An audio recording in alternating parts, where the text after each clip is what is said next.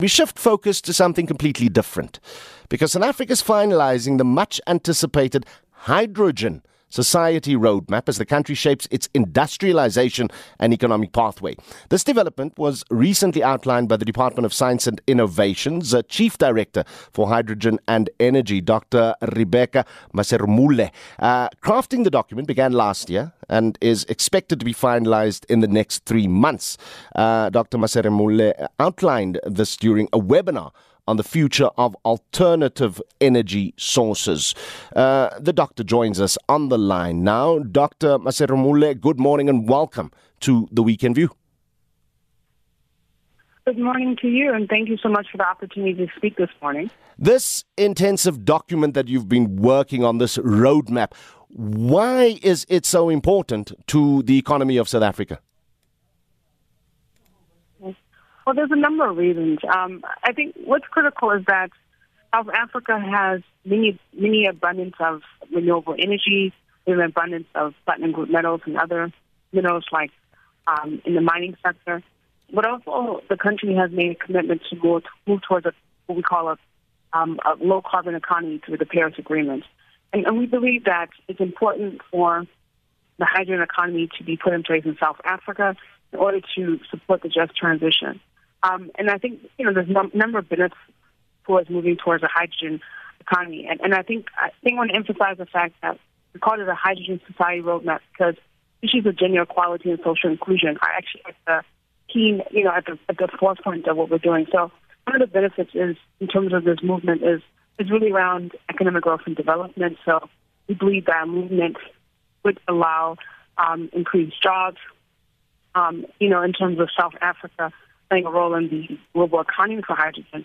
I mean, South Africa actually is well positioned to both provide hydrogen to the world mm. um, at a very competitive price because of our abundance of solar and wind.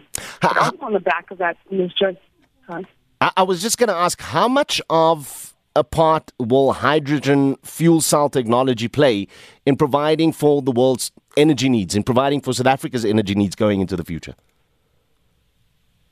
Well, if you look at what, uh, what's happening globally, even in the transport sector, um, many countries are speaking about movement towards either hydrogen fuel or battery electric vehicles. Um, and, and really for South Africa, um, given that one third of the platinum group metals goes towards um, catalytic converters, we actually, and you know, our ability to provide even um, vehicles to the global market will be diminished if we don't do the transition. Um, I think in terms of South Africa's role, you know, we play a great role um, in the production of many commodities globally.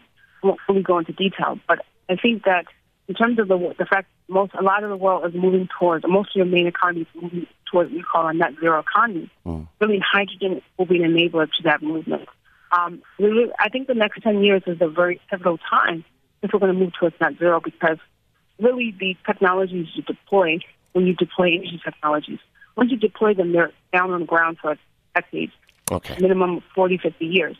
So we need to really, hydrogen will speed up this transition. Um, and I think also on the back of that, you need to make decisions which are investment decisions which are pragmatic. And I think hydrogen can allow private sector to make decisions for the abatement of greenhouse gas emissions in a pragmatic affordable way. All right. I'll tell you what, I'll, I'll make you a deal.